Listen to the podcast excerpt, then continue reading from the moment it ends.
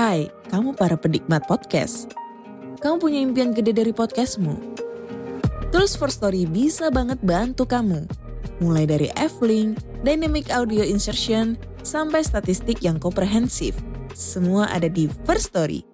Gak ketinggalan kamu bisa monetisasi podcastmu lewat iklan dari First Story Ads yang bisa kasih kamu penghasilan dari setiap place podcastmu. Yuk gabung sekarang dengan klik di firststory.me. Sekali lagi, klik di firststory.me. Mari kita bawa mimpi podcastingmu menjadi kenyataan. Hello? Hello? Podcast Network Asia. Network Asia. Halo semua pendengar mitologi santuy, podcast yang ngebahas mitologi dengan cara yang santuy. Selamat datang lagi di episode terbaru dari Mitologia Horoskop. Karena bulan ini adalah bulannya Scorpio, hari ini kita akan ngebahas mitologi Scorpio dan hubungannya dengan horoskop Scorpio. So, tanpa tunggu lebih lama lagi, mari kita dengarkan episode Mitologia Horoskop Scorpio.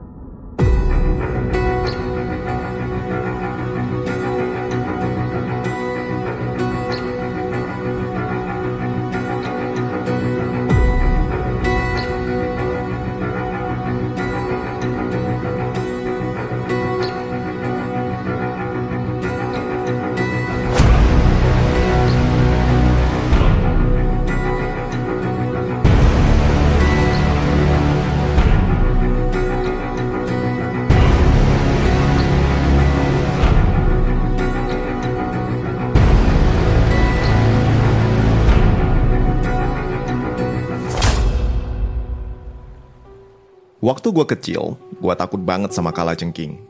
Thanks to bokap gue yang sering ngajak nonton film dokumenter binatang dan nakut-nakutin gue soal kala jengking yang ganas. Gue dikasih tahu kalau binatang yang punya capit kayak kepiting dan ekor yang tajam dan beracun ini sangat berbahaya. Gue sendiri nggak pernah ngelihat kala jengking hidup. Ya, setidaknya nggak di habitatnya. Pernahnya, gue lihat yang udah mati dan dijual jadi snack crunchy di Kausan Road, Bangkok. Tapi tanpa ragu gue bisa bilang kalau misalnya kalajengking itu bukan binatang yang bisa jadi mainan. Lantas gimana dengan para Scorpions atau orang-orang yang lahir di bawah rasi bintang Scorpio?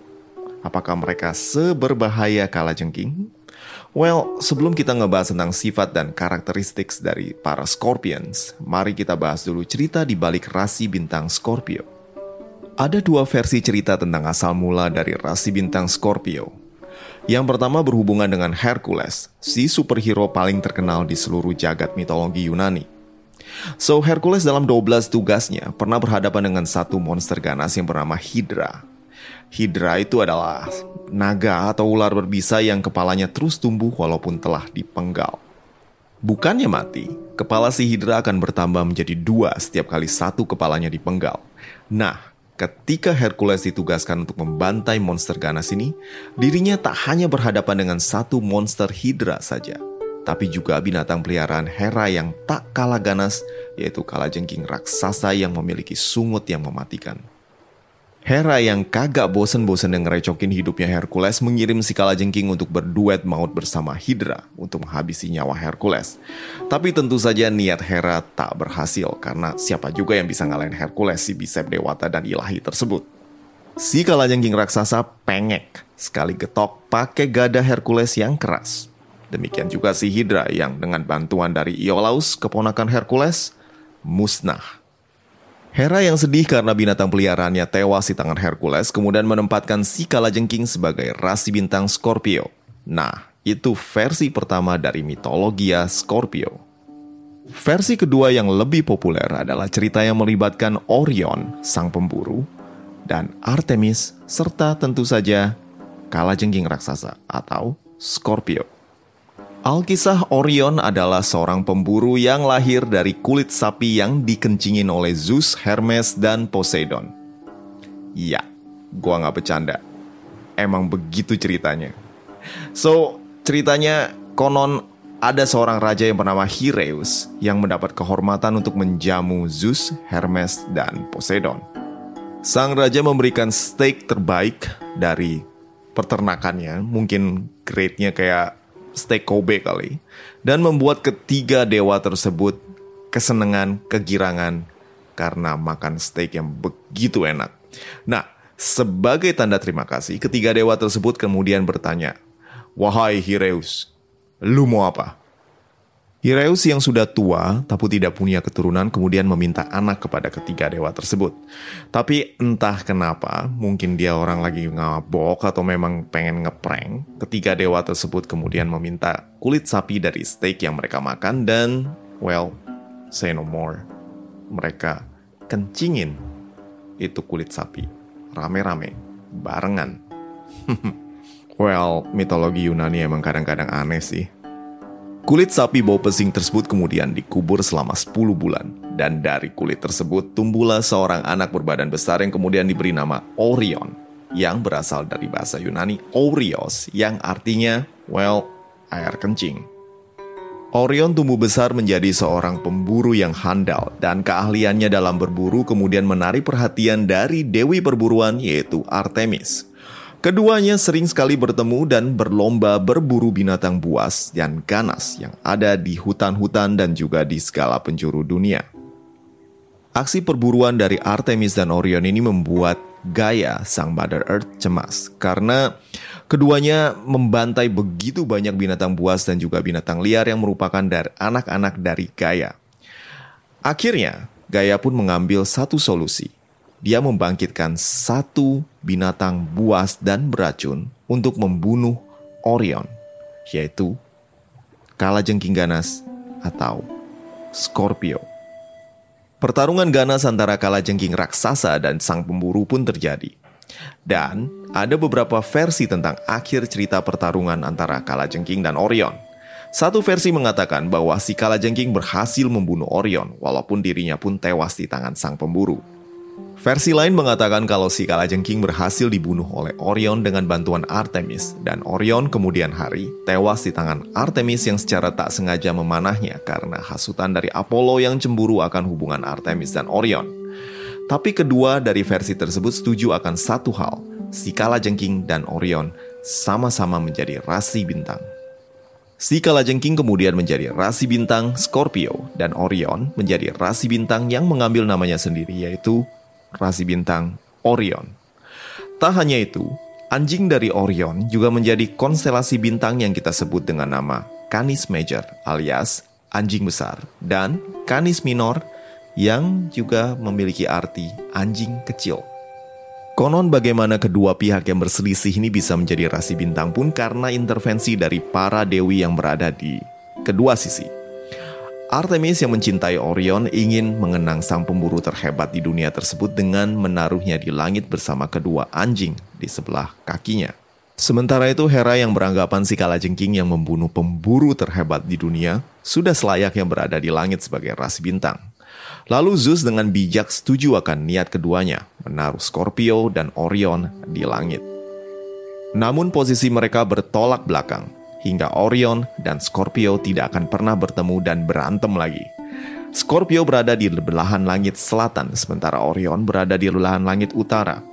Rasi bintang Orion terlihat di langit di musim dingin. Namun ketika musim panas tiba, Orion akan kabur karena Scorpio sang kalajengking akan tiba. Dan kalau lu lihat peta langit, lu akan ngelihat posisi Orion dan Scorpio yang walaupun terlihat jauh, terlihat seolah-olah Scorpio masih mengejar Orion. Makanya, rasi bintang Sagittarius terletak di sebelah Scorpio dengan panahnya mengarah ke bintang Antares, yaitu jantung dari Scorpio. Mungkin semacam ancaman, kalau Scorpio nekat ngejar-ngejar Orion lagi, dia bakal kena panah Sagittarius. Rasi bintang Scorpio mudah dilihat di langit malam. Dengan ekornya melengkung dan beberapa bintang yang bersinar terang, rasi bintang ini tak sulit ditemukan. Orang-orang Jawa menyebut rasi bintang ini kalapa doyong alias pohon kelapa miring karena kemiripannya dengan pohon kelapa yang miring. Dulu rasi bintang Scorpio ini berukuran lebih besar dari sekarang sebelum bangsa Romawi memotong kedua capitnya dan memberinya nama Libra. Orang Babilonia menyebut rasi bintang ini sebagai rasi dengan ekor yang terbakar. Walau telah dikenal oleh berbagai bangsa, dari orang-orang Yunani lah cerita tentang Scorpio berasal.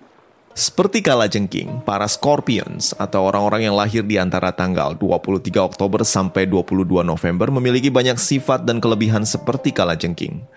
Para Scorpions kuat dan memiliki passion yang tinggi serta kekuatan untuk mencapai ambisi mereka.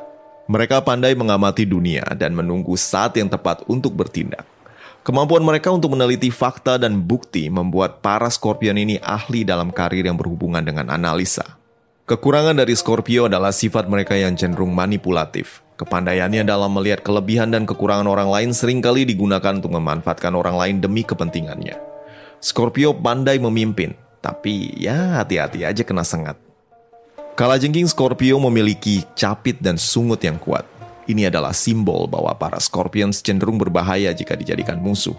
Mereka kuat dan ambisius dan merupakan ancaman bagi musuh atau teman.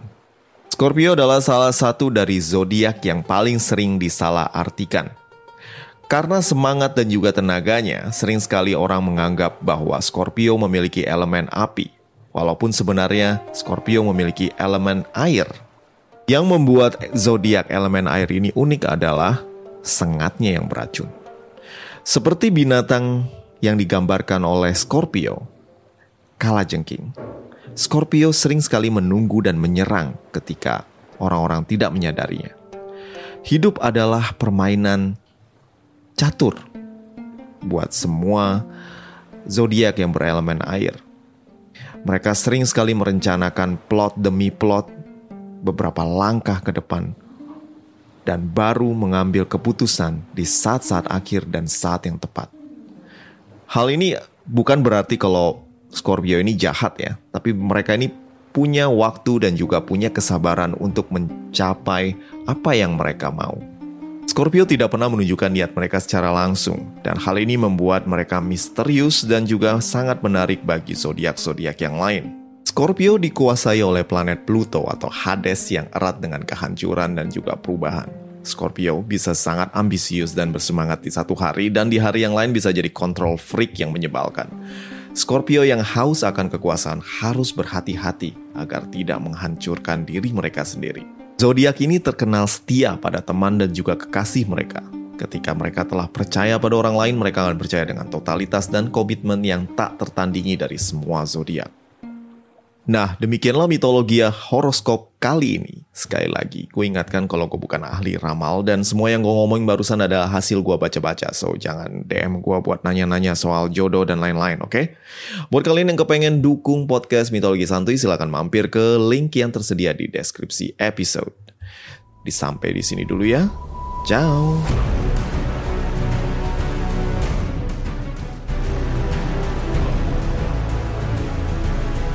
Pandangan dan opini yang disampaikan oleh kreator podcast, host, dan tamu tidak mencerminkan kebijakan resmi dan bagian dari podcast Network Asia.